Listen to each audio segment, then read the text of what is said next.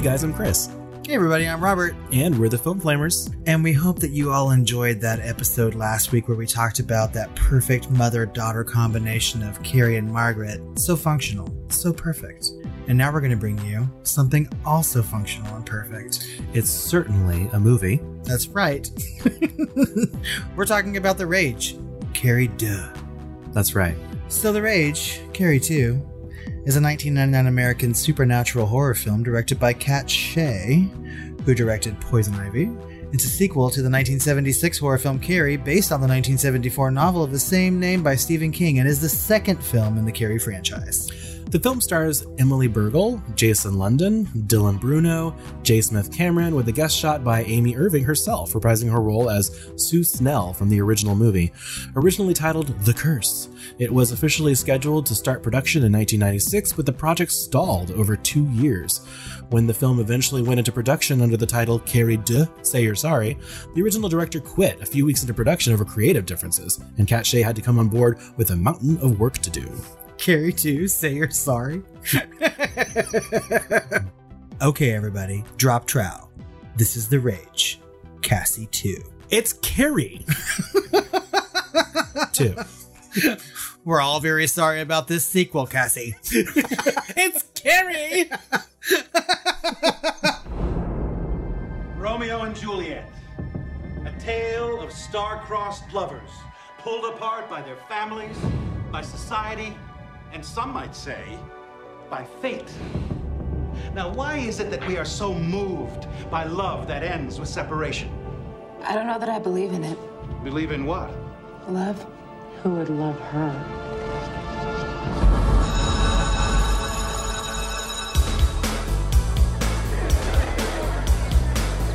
At your age, it's perfectly normal to be afraid of turning out like your parents. Is that scary for you? All your life, you've known that you were different. Must be nice not having to be like everybody else. Sometimes I really wish I could just be one of the shiny, happy people, you know? Come on, this girl's just a skank. You don't even know her. What, and you do? Yeah, I do know her. The others don't understand you. At least be seen with someone cool, someone who counts. Maybe somebody needs to teach the two of them a little lesson. And they Rachel? Don't want you around. If you want to talk out your feelings, No! Well, to hell with them. So you want to know how I'm feeling today? When Rachel was growing up, did you ever see objects move by themselves? What is wrong with this picture? You've heard of Carrie White, haven't you? 73 people died night of the prom. Next semester, Rachel! Terror Dude, it's her! It's her doing it! runs in the family. The Rage Carrie 2. Man, we missed another killer party.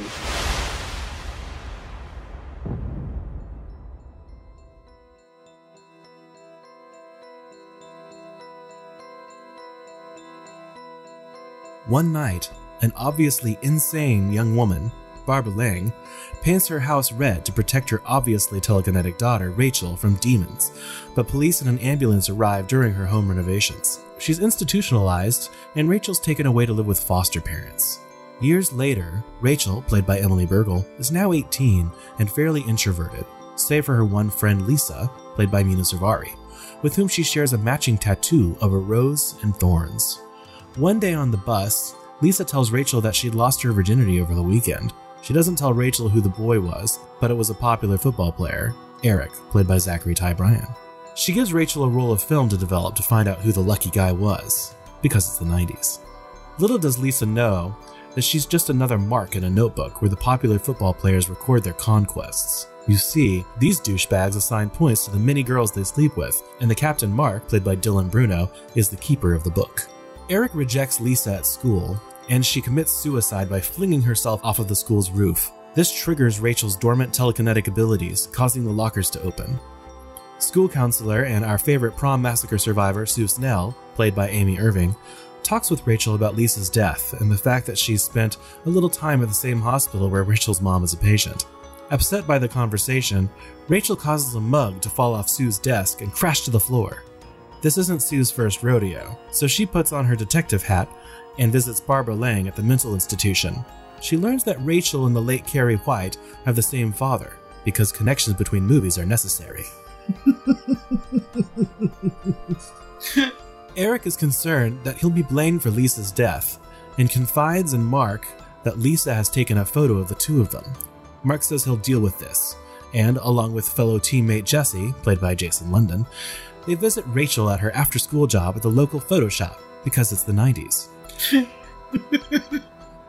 what a stupid job. a drive through photo development shop. I think they walked up to it. How do you walk up to that window like, where's my pictures, please? Rachel has just developed Lisa's film and has seen the picture in question. Mark tries to bribe her for the photo by offering to take her out, but she refuses. Instead, she gives the picture to Sue and Sheriff Kelton, played by Clint Jordan, who wants to charge Eric with statutory rape. That evening, Rachel's dog is hit by a car, and while Jesse happens to be driving by, he's available to take them to an animal clinic where they learn that the dog will be A OK. Jesse and Rachel share a nice chat at the local coffee shop because it's the 90s. When the douchey football players learn what Rachel did with the picture, they go to her house late at night and attempt to scare her by turning off the power and making an obscene phone call. Eric tries to enter through a window, but Rachel uses her mind to slam it on his hand. Yeah. Sue again meets with Rachel and tries to explain what her powers are and that there are places that study it. Rachel isn't having it and uses her mind to break a snow globe on Sue's desk. So, Sue takes her on a little field trip to her old burned down high school where she tells her the story of Carrie White, but Rachel continues to deny her abilities. Jesse decides to pursue Rachel, which angers his ex girlfriend, Tracy. When Rachel confronts Jesse about the prank pulled by his teammates, he denies knowing anything about it, and Rachel agrees to go out with him. The charges against Eric are dropped when his rich daddy throws a fit, but Mark and his girlfriend, Monica, plot to humiliate Rachel for what she did. Mark offers the use of his parents' cabin to Jesse so he and Rachel can spend the night together. Though grounded, Rachel sneaks out to watch Jesse play footballs and gets invited to a party with the popular kids. Jesse's late to the party when his ex Tracy holds him up. At the party, Rachel feels like she's accepted, but suddenly she appears on the TVs. Someone recorded she and Jesse having sex and is now broadcasting it to everyone at the party. Mark reveals their sex notebook and shows her that she was just a score to Jesse, along with her dead best friend. Rachel has had e fucking enough. Her tattoo thorns spread throughout her body for some reason, and she becomes Dark Phoenix.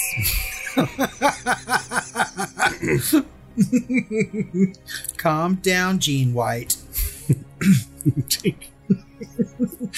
As her power is triggered, she closes the doors so no one can escape. She shatters windows, sending glass flying into the party goers.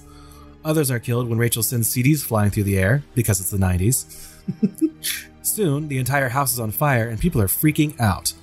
Sue arrives with Rachel's mom randomly in an attempt to calm her down, but Sue has come just at the wrong time.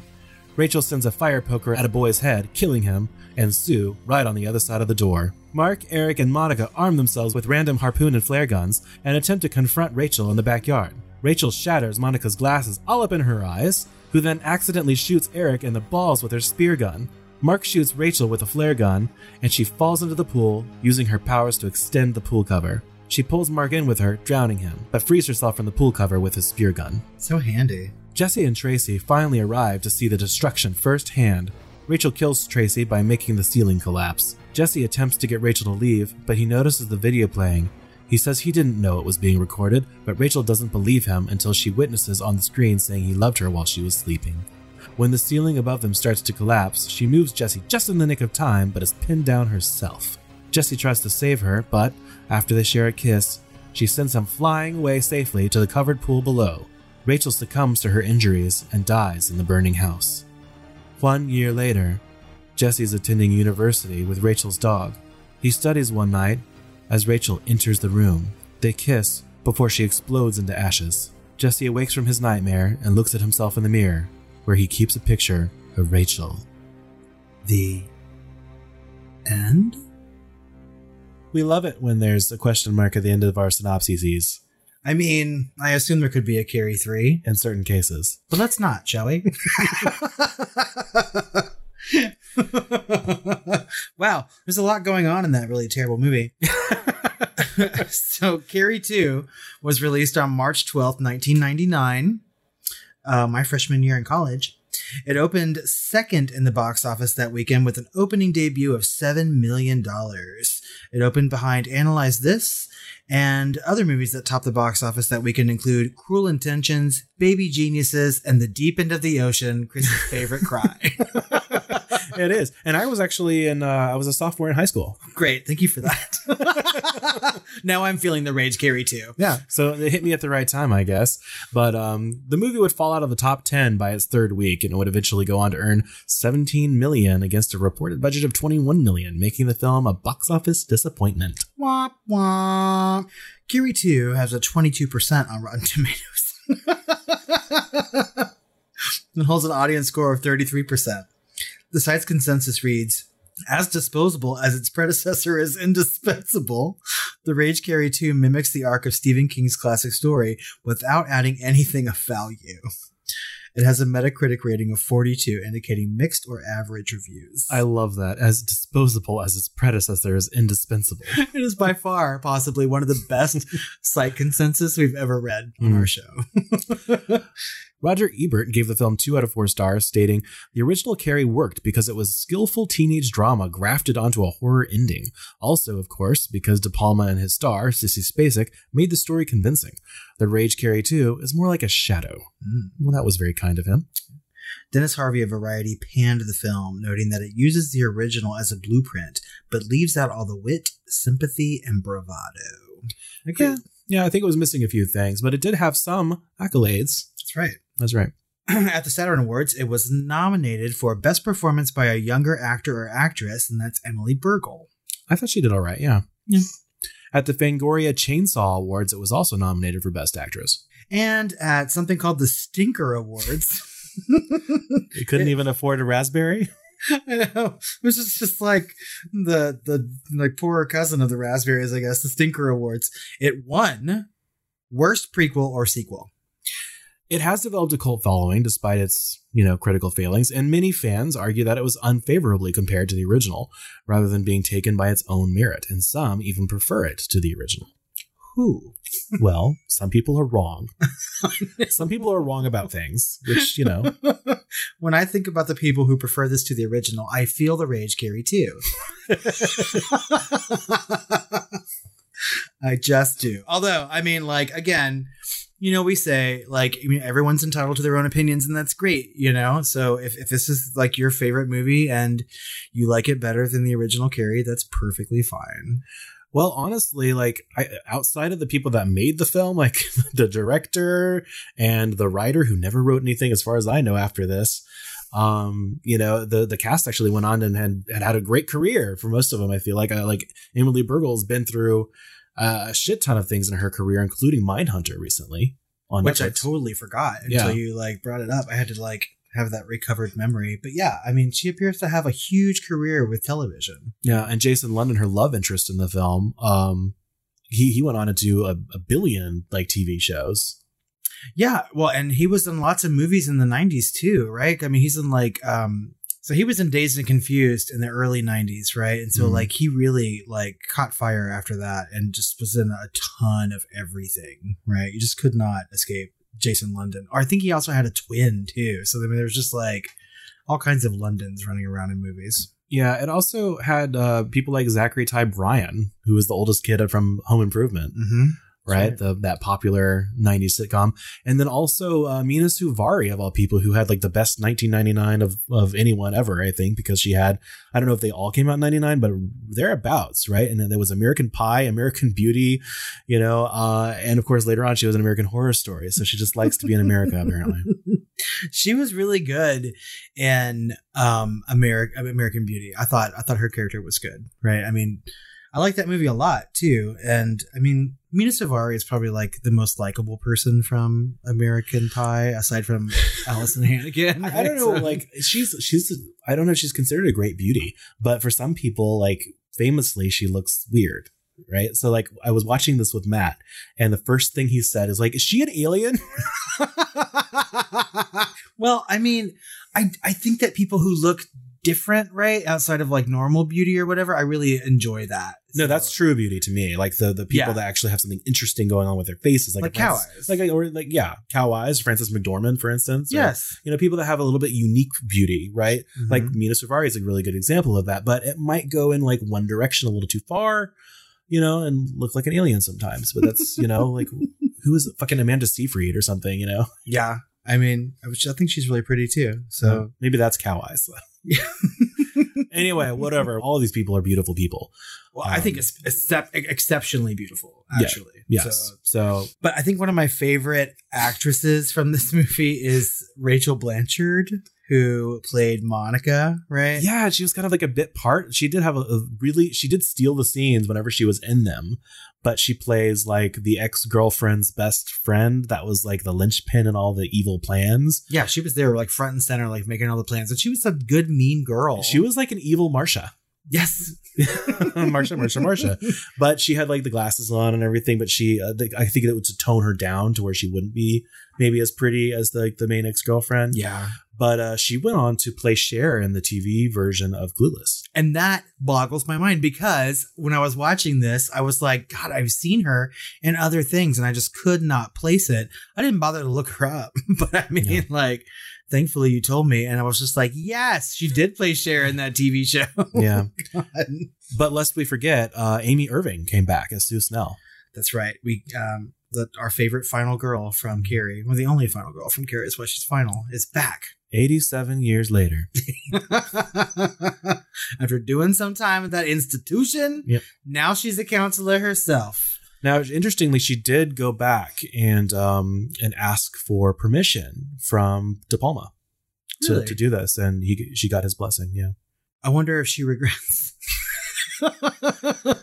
I don't know. I mean, like, if you I'm get to sure revisit a character, I, I don't know. I mean, you get to revisit a character that you played so long ago. I'm sure that, you know, she sort of leapt at it or whatever. But um, I don't know. I mean, and as we get into the movie a little bit, I think, like, this movie just plays fast and loose with its connections, right?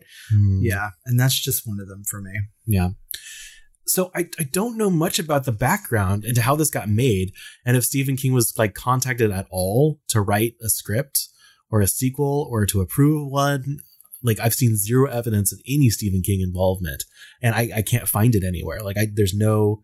Uh, maybe if I found like an original DVD of this, maybe there would be some sort of like bonus content about how this really got made. But I have my suspicions. It's not the first time that a sequel has been made to Stephen King's work, right? I mean, we have like Pet Sematary 2 and things like that. So, Well, if we if we think about last week's episode, and we know that he sold the rights to Carrie, and I don't know how long that is. Obviously, these people have the rights and didn't have to include him at all. So what I'm thinking is, based on kind of the current events or the earlier events in the in the 90s, they were going to make this thriller or horror film about about kind of that, but make it you know attach it to one of the properties they might own yeah. right? So I think they were just like you know something that even still happens today with uh, the Cloverfield. Like they'll just attach that that right. name to different random movies to make it to make more people watch it, right? So I think that's part of what this was. Um, was being like, you know, what if one of these girls had the the ability to like have revenge on these people that were that were kind of like preying on them, this toxic masculinity, and what do we have on our properties that can like make this movie like go further? And oh, we have this uh, Carrie franchise we could try and do something with.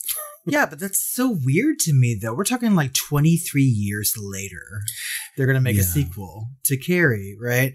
And they're going to market it to like 90s teens who may or may not have seen Brian De Palma's Carrie, you know? Yeah. Obviously, I think that Stephen King is a big enough of a household name, and I think Carrie is too, to like sort of like try the concept of a sequel. But well, maybe in the late '90s, you know, uh, Stephen King adaptions were there, but they weren't great. A lot of them, Yeah, right? And no. some TV stuff was happening, but really, he's not what he is today. no, then. I mean, yeah, the He renaissance was- that has happened now is much better than stuff that we got. yeah, he was a household name, maybe, but I mean, he wasn't anything like he is today as far as like the notoriety and the adaptions that we have enjoyed over the last, you know, five, ten years. Um, but the the kind of the events that um that I'm talking about has to do with the Spur Posse. But before I get into that, we should mention that the author of this it was written by Rafael Moreu, who actually wrote the movie Hackers. which is another quintessential 90s film. I have not seen that movie in quite. I haven't even thought about that movie in quite Angelina. Jolie. That's right, and like her first big Yeah. role, right? And then she went on to do Gia after that. I haven't thought about Hackers in forever. I need to see Gia too.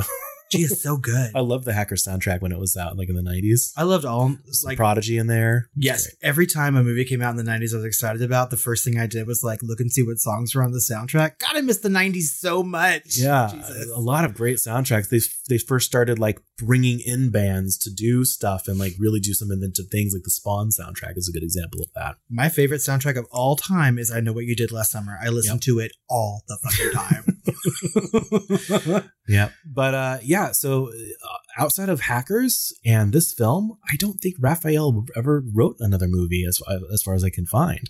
Well, I mean, I think you kind of found this one anyway. so. so I don't know, but uh, you'd think the studio would first, you know, maybe he, he came up with this idea in the studio, you know, but it's like, how do you come to this without actually contacting Stephen King? So I don't know. I don't know the story. We don't know it. You know, it's the information's not out there. If anyone has the access to that information and knows it, let us know. We'd be interested to know. I'm going to tweet at Stephen King after we're done recording and see what he says. Yeah. well, I actually haven't done any research to see if there's any like anything floating around with quotes or tidbits about what he has to, had to say about the Rage Carrie 2. I mean, I think at some point he's just like humbled that people are making movies about his material, right? So he's not going to say anything like super negative or positive if he doesn't really care Yeah, that I mean, he much, did right? direct Maximum Overdrive. What could he possibly say about this movie? Oh my god, Emilio, calm down. It's a good movie. Tell me about the Spur Posse, though. I mean, as I'm a huge true crime fanatic, and I don't really know what this is based on, really. So yeah, the the plot heavily borrows from the real life 1993 incidents in which a group of high school jocks known as the Spur Posse were involved in a sex scandal, right? So the Spur Posse was a group of high school boys from Lakewood, California, who used a point system to keep track of and compare sexual attacks and statutory rapes. And uh, the founder of the group chose the name Spur Posse when, of course, one of their favorite basketball player of theirs, David Robinson, signed with the San Antonio Spurs. Oh God, That's the only reason they call it that, right? It's so, so typical. gross. The group came to national attention on March 18th, 1993, when the Los Angeles County Sheriff's Department arrested a number of the members for various sexual crimes.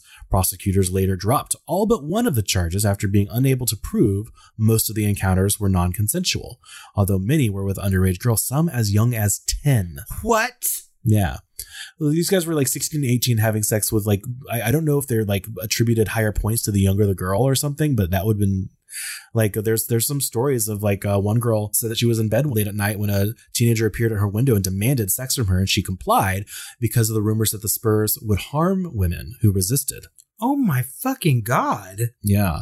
So uh, police had the opportunity to prosecute uh, the considerably older boys for statutory rape, but they declined to do so. Right. So members of the Spur Posse proceeded to make the rounds on tabloids and uh, the the TV talk show circuits. So we made them fucking celebrities. Right. So I mean, and and this shit's still happening, right? Like Yeah. the the the dumpster rapist guy at the school, like, and then the there's uh, another guy that like ran over people, like in, I think in Texas here. Yeah, it was in like was Arlington, called right in- here, yeah. uh, affluenza or Mhm. whatever, and and it's just like, oh, you're gonna ruin this person's life, and you know, it's just like, well, fuck you, ruin their life. They ruined other people. They Yeah, killed you people. already ruined They raped ten year olds, ruined their fucking lives. Good God. Okay. I fucking mean, like, privilege. for real, this is ridiculous. And I think like watching this movie, I think that they they sort of like gloss over the the note keeping, right? Yeah, it's like the impetus for what you know causes everything to happen, but by and largely, like they don't really focus on that too much. No, it's really a catalyst. disgusting. It's a catalyst, and and I could feel like they were trying to give women back their agency here, just by like putting you know obviously violence with violence, not justice, right? Right. And so I feel like this kind of thing got twisted. It should have been, you know. A, a you know a message movie, a drama, you know, or even a thriller or something, you know. Um, you know, it could have been a really good Fincher movie or something, in my opinion. But Yeah. like, you know, this the way they did it and turning it into like it really should have been its own thing. They they they put two things together that shouldn't have been together into one movie, and it doesn't really doesn't really work. I Yeah. feel like it needed this the, that whole list making thing, the statutory rape thing, should have been much more of a, a focus. But I don't know. Like it's it's hindsight too, because this movie almost is more relevant now. Yeah, I agree. I think, I mean, if this movie were made and released today, I think they would have made it a little differently. I think they would have um, really focused on that, you know, like during the Me Too movement, right? I think this movie is is very present in to, in today's conversation, Yeah. right? And, and not to say that it wasn't in the 90s too. I think that we were starting to really, you know, come to know like how often people are date raped and things like that, right? And so they they they were trying to use that as a catalyst in the movie, like you said. The thing that bothers me the most is the connections that you brought up, right? They try so hard to connect this movie to Carrie, Yeah. and it would have just been a better movie without any of that. It's okay to have two different telekinetic girls in two different movies. Just call it the rage.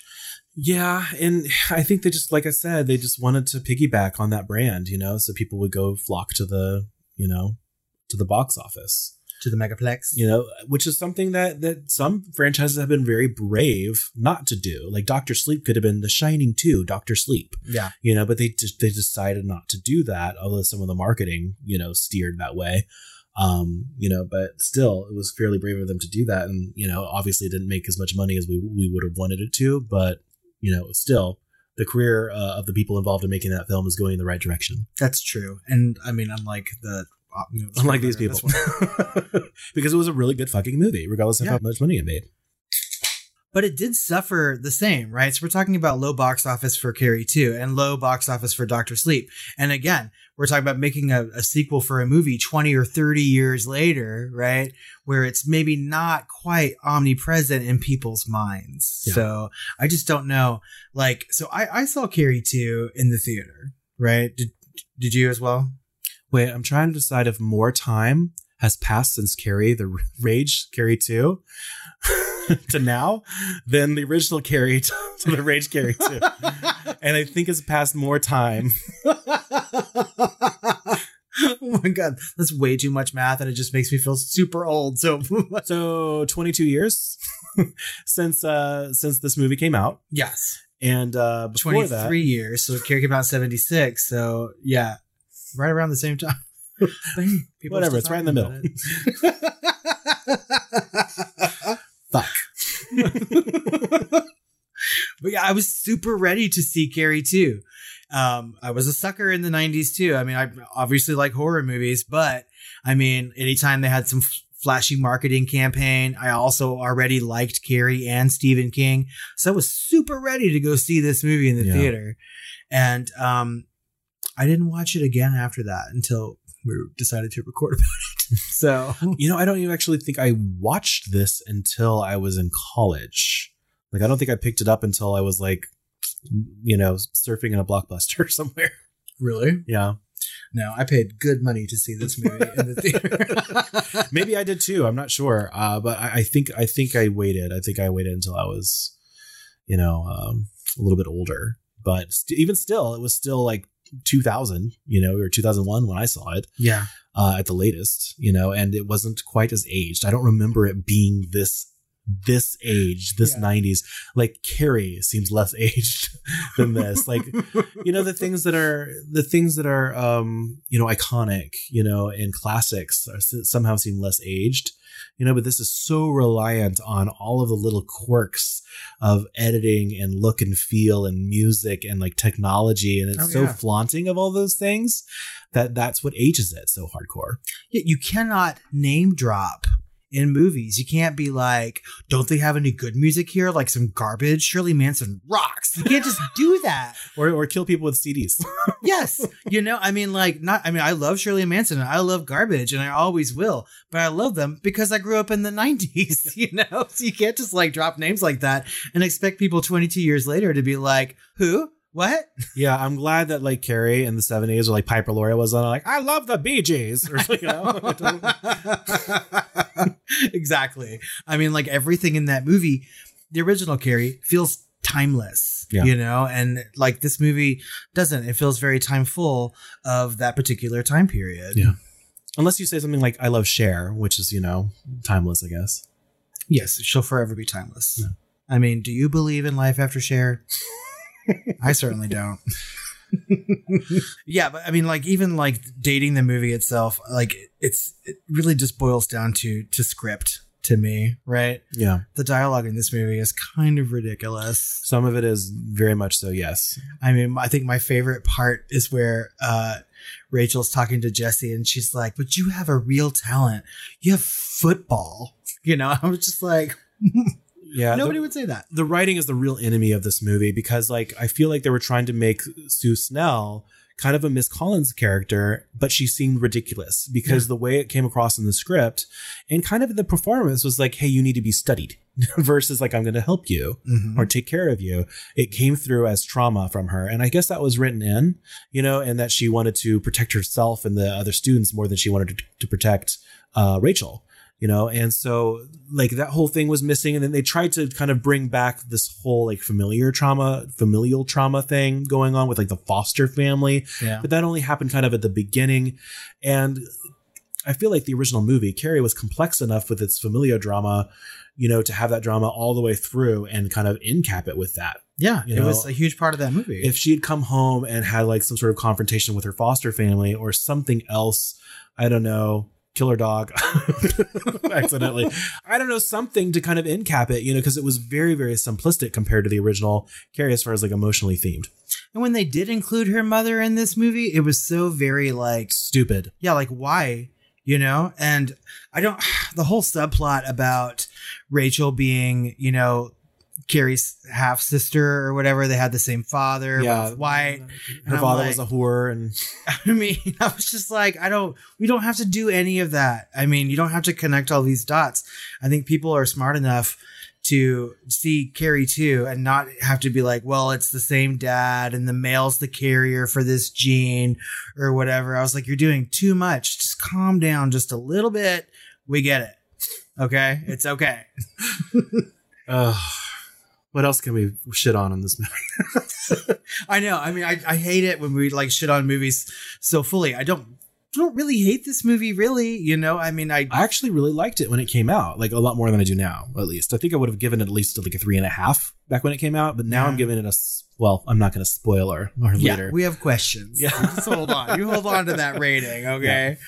But um, I think the the better part of both of these movies is you know, the massacres, right? I think that's what you come for the drama and love, but you stay for the massacre, right? Mm-hmm. And you can't have a Carrie movie without killing a bunch of people at some sort of like party. Yeah, and it was like a random party. There was no real significance to the community for it at all. And so yeah. it was like it had less meaning than, you know, Carrie's did. It was less of an event. It was more of like a random thing.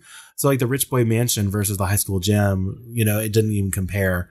And it's just it's so much more traumatically filmed and stylistically done in the original Carrie, even though it's like half as bloody, yeah, or not as bloody at all. It's somehow much more horrific in the in the original film than this one. Yeah, I I completely agree with you. I think that just because like this, this was sort of like Carrie's first time being around some of these people in a social setting, right? Rachel knew these people. I mean, and I don't know, like you said, the party was sort of like insignificant. It's sort of like they had the party just to like you know, tease her or yeah. bully her and or was this like a typical Friday party or parents out of town party, you know, and they just hijacked it to just like ruin this person's life.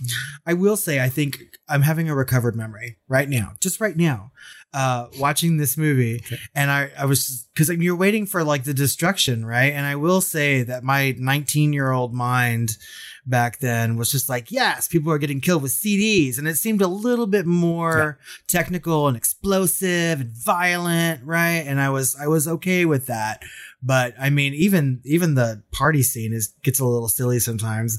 Who has fucking spear guns in their house? where the fucking harpoons come from? Yeah, I mean, like, I'm gonna buy some now just the in case. Guns. I mean, but who has this shit? And then, like, why would you grab that? They're like, okay, let's get these spear guns and the flare gun, and we're gonna get her. I yeah. mean, like, come on now. But yeah, I mean, like, some of the deaths were a little bit we know better, but yeah, I still kind of wince at the the glasses breaking into her oh eyeballs. my god, that's the best. That's the best part where she makes those glasses break. The thing is that I don't wear glasses and you do, so it's a little closer to home, I think, yeah. right?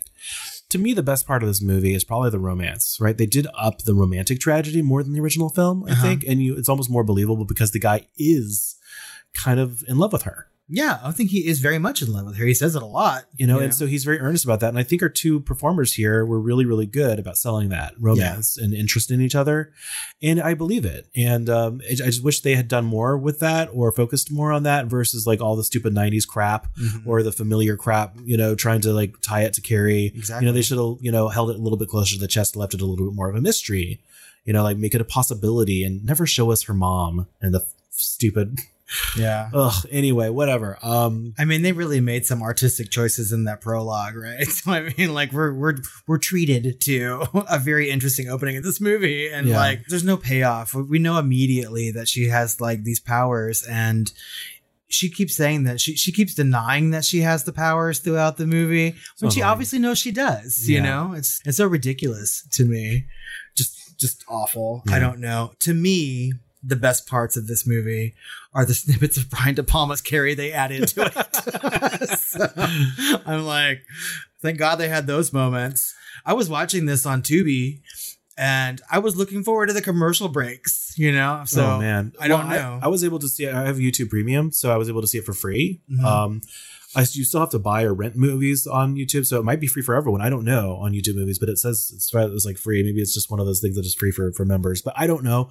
I didn't have to watch commercials. To me, the worst thing about this movie was the some of the way it was filmed. With like the weird, like black and white every once in a while, like like you know stop motion, you know watching a GIF black and white like Yeah. portions of it. It was kind of avant garde, but it wasn't done like with any meaning Mhm. you know so it was a little like i guess in a kind of a de palma kind of way it was a little masturbatory I mean, I will not sit here and let you talk about De Palma that way, but still, you're right. and I know that this director has made some really good movies. I really, I mean, I don't know about good. Yeah, maybe when- I enjoyable. de palma movies. is masturbatory it has a meaning Yeah. this person you know it, it didn't it was just like weird random artistic you know there is one random like fast forward thing into the de palma thing yeah. luckily that didn't happen in this one um you know but still it was it was not really great I mean, Katt. Shea made Poison Ivy, right? And it's a good movie. Well, and, know? and to her credit, you know, she had to come in and just start directing this thing, drop everything and direct it because the the last one like quit. And it's hard to pick up the pieces, especially when the movie's already floundering, you Yeah. know? So yeah, I mean, God bless her for for trying. Mhm. And I mean the movie made some money, right? And like Well, we said, it has a cult following. So. That previous director did dodge a bullet. So I have a fun fact for you. a fact? One fact? Aw fact. A fact. What is Yes. it? So during the filming of the climactic party, the bloodbath sequence, it took three attempts to shoot Rachel using her uh, tele- telekinetic powers to shatter the glass doors. So on the first take, Emily Bergl flinched, and on the second take, she showed her clenched teeth. So on the third take, they were able to finish the scene as they wanted it, with her showing no facial reaction. But real glass shattered by the blowers was used for the scene, and Emily received multiple cuts on her skin, back, arms, legs, and backside after the shooting of each take. Oh my god. Right? So she is deliberately not shown or filmed afterward from the back to hide her injuries. Holy shit. Yeah. and you can see it. You can see it filmed. They only did three takes because they had to gla- they had to shatter the whole wall of glass. And that's how most people I think in the party die. Is that first big Yeah. yeah. And uh yeah, you can see it hitting her. And you do see her kind of flinch a little bit. Oh my lord. Yeah. I would have sued the shit out of these people. She might have. We don't know. that is terrible. yeah. Well, that was an interesting fun fact. but we have some questions to ask about The Rage, Carrie 2, like we Oh. do about every movie that we deep dive into on the Film Flamers. And we'll start with Is The Rage Carrie 2 a horror movie? Sure. I mean, We'll give it that. It's Yeah. certainly a movie and it has horror in it. that's right. I would even say that this is more of a horror movie than Carrie. So, I don't know. They both kind of end in horror, but they're not really horror throughout, you know? It's more of a drama. Same same with Carrie. It's kind of has that same beat to it. Maybe it's just that like the violence that like ramps up so much in this one. That's yeah, I think it shows more. yeah, because by the late '90s you could show a lot more blood and things like that, and so it's just different. I don't, Yeah. I don't know, but yes, I mean, obviously it's a horror movie. Were you scared watching Carrie too? Uh I, I don't think I don't think so. Um, certainly not when I saw that tattoo growing on her body for no fucking reason. Well, I mean, she was using her powers. No, I don't think I was afraid. Yeah. I mean, I was afraid for other reasons. I wasn't scared, you know, watching it, but No. I don't, yeah. No. I mean, uh, not really scared. Um, so out of five stars, what would you give The Rage? Carrie 2. Uh, I give The Rage Cassie 2 a 2. I think I also gave it two stars, which is a low rating for me. Like, Yeah. normally I'm like, That's your lowest rating, essentially. Yeah. yeah, normally I'm like three stars, you know, but I don't know. I was just like, I don't remember this movie being so bad. And, uh, I know that people like it, and I, I'm afraid I'm not. I'm not afraid to shit on a movie that I don't care for. But Yeah. I mean, like it's it's just not. It's not well made. It's not well written. If I, again, like if I had seen it more in a vacuum, Yeah, you know, and this has happened to us before. it's true. Uh, if I had seen this in a vacuum, you know, right after seeing De Palma's Carrie, Yeah, you know, seeing The Rage Cassie 2 does not compare. You've got it like a TV director with not, you know, a lot of cred and then a horrible script, mm-hmm. you know, and the fairly good actors trying to do their best with it, but like bad story beats and weird connections. And it's just a mess. And uh, what to watch that back to back, you know, I, I remember enjoying this film, but watching it right after the, the original Carrie is something else. So let's talk about the franchise a little bit then. So we give Carrie high stars and we give Carrie two low stars. Where do you think the most recent remake fits in? Do you like that more than this sequel? No, I actively disliked it. Yeah. I remember liking this one at first, back when it first came out, 20 years ago. but uh when the when the last remake came out 10 years ago, you know, I was looking forward to it because I loved I loved, you know, all those actors, you know, that were into it and um it didn't do much for me. I would rather watch the remake of It was Carrie. like going through the motions, the whole fucking thing. Yeah, I mean they they were like just phoning it in. I would still rather watch that remake than watch Carrie 2 again. Yeah. I mean I'll have to day. I'll have to revisit it because I I had expectations and they weren't met. And uh, certainly after seeing De Palma's again, like I don't I, I want to maybe have some space before I watch that just so I don't get angry. Well, as it turns out, we don't have to watch any more Carries because we've done them all now for, I mean, at least like these two, right? So I think we're good on Carrie. But before we head off to prom night, we have to talk about who the hottest guy is in the rage. Cassie too. it's Carrie.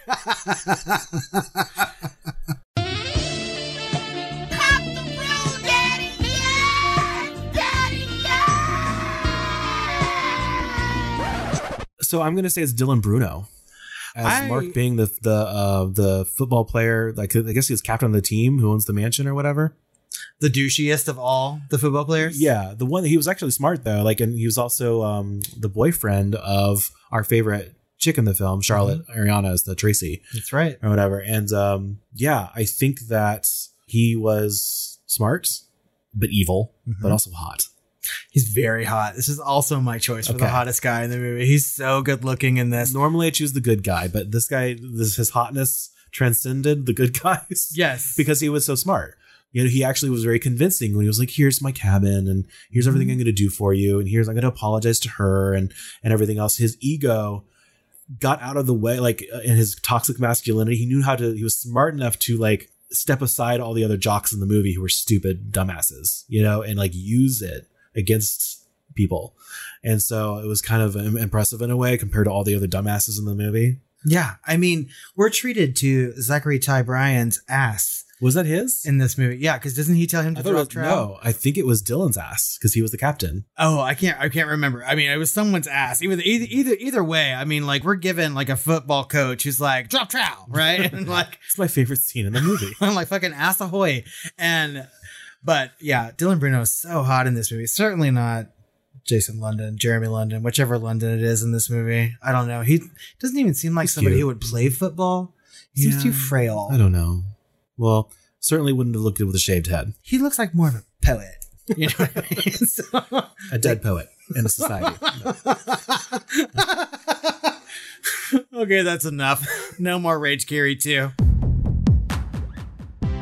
We would like to know what you think about this movie, though, and you can let us know on social media at the Film Flamers on Twitter, Facebook, or Instagram. You can call us on our hotline at 972 666 7733, or you can email us at tiredqueens at filmflamers.com. Please tell us what you think. It's okay. Call into that voicemail line, guys. They're all not going to laugh at you. It's okay. um, if you need even more Film Flamers content, head over to patreon.com slash the Film Flamers to find all of our bonus content.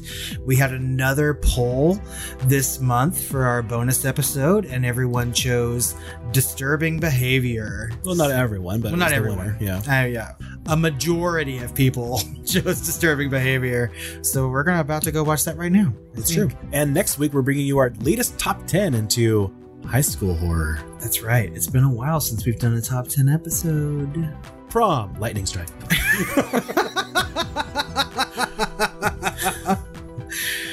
Well, Chris, I think it's just about time for me to go off and fluff my dirty pillows.